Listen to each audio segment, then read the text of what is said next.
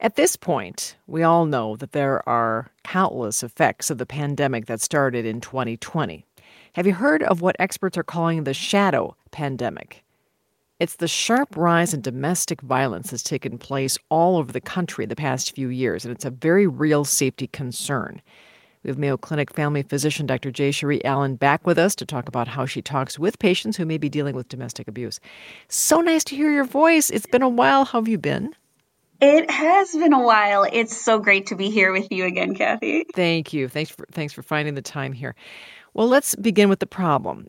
How much has domestic abuse cases gone up since the pandemic started? Do we know? Yes, we do. We have some numbers. So I think the first thing to understand when we're putting this in context is that domestic violence is often underreported. So as alarming as the numbers are, the problem, the magnitude of the problem may actually be even more. But according to the National Commission on COVID-19 and Criminal Justice, they've seen an increase in up to 8.1% following some of the lockdown orders in 2020. But there was actually an article in the American Journal of Emergency Medicine showing some global numbers, upwards of 25 to 33% increase in domestic violence cases. Is it because of the lockdowns that people had to, they were stuck together in a sense? So we can't say because of the lockdowns, right? I think it had its place. It certainly was needed for public health interventions, but I think there were some unintended consequences. Things like increased financial stressors due to the lockdown, increased childcare burdens, which we've spoken about, and this has been very well documented too, childcare burdens.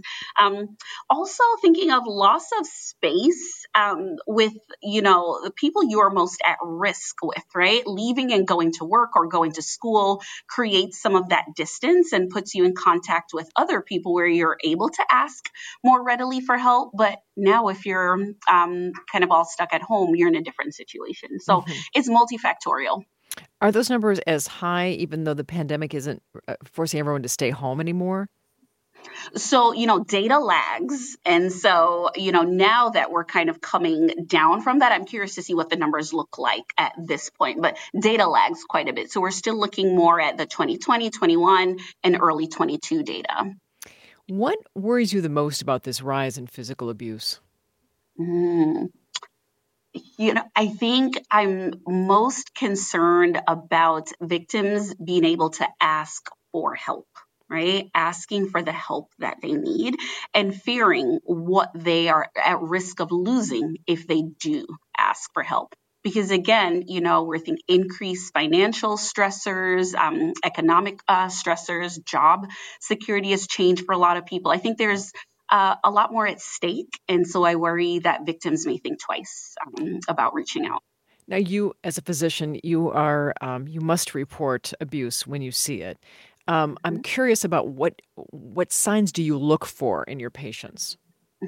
So from the physician side of things, when I have the opportunity to have patients in front of me, I ensure that I have a conversation directly with that patient, right? So even if it means we need to call in an interpreter service, we need to excuse a guest or a family member or a friend who's accompanied them to the visit and just have a private conversation, I think it's important to hear directly from a patient. If someone's always speaking up for them, answering questions for them, they're not making good eye contact, even if you're doing your physical exam and you're like, oh, how'd you get this bruise here? Or, I think those are the subtle signs that lead us to having a deeper conversation.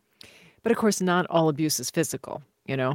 As you know. Yep. And I'm wondering then, how do you suss out emotional abuse? Can you do that as a physician in just such a short time that you have the patient with you? It's hard. It's possible, but it is hard. I think it's best. Shameless plug here for family medicine. But when you have the opportunity to develop a rapport with your patients and build that longitudinal relationship, They know you, they trust you, you've seen them in good times. And so you're kind of able to pick up on when something's off, whether it may be an issue of domestic violence or not. You can say, you know, you're not quite yourself today. Like, what's going on? Can we talk a little more? So you can, but it's very hard. And it requires you asking the tough questions, even in an uncomfortable situation. You know, I'm sure you have advice for folks who are currently in an abusive relationship, and maybe they might be listening here today. What steps should they take? So I think it's a few things are important, right? If your life is in danger, you know, in the state of Minnesota, on average, the past few years, around 20 individuals are killed each year by intimate partner violence in this state.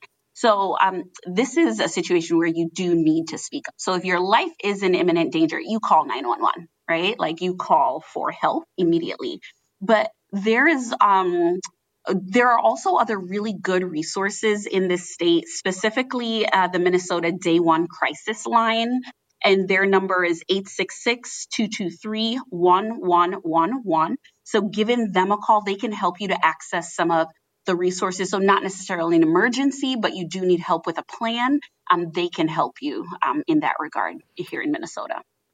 We've all been in relationships where there are certain uncomfortable flags. Something doesn't feel right, right? Mm-hmm. Yeah. What are some of the warning signs that people can look out for early on in a relationship to keep themselves safe? Yes, there are some of those signs, as you've mentioned. There's a good website too, thehotline.org, that I think does a wonderful job talking about a lot of this. But, you know, some of those, like always criticizing, always telling you that you're never doing anything right. You know, extreme jealousy when you're spending time either with friends or away from that individual, and discouraging you actively from spending time with others. And some of the insults, you know, the shaming, the demeaning, especially in front of other people. I think some of those big signs. And then another big one, controlling finances too in the home without any sort of discussion or taking into account your needs. I think some of those are some of those early signs to look out for. Kind of a personal question here, but how often do you deal with patients who are physically abused? Do you see it a lot?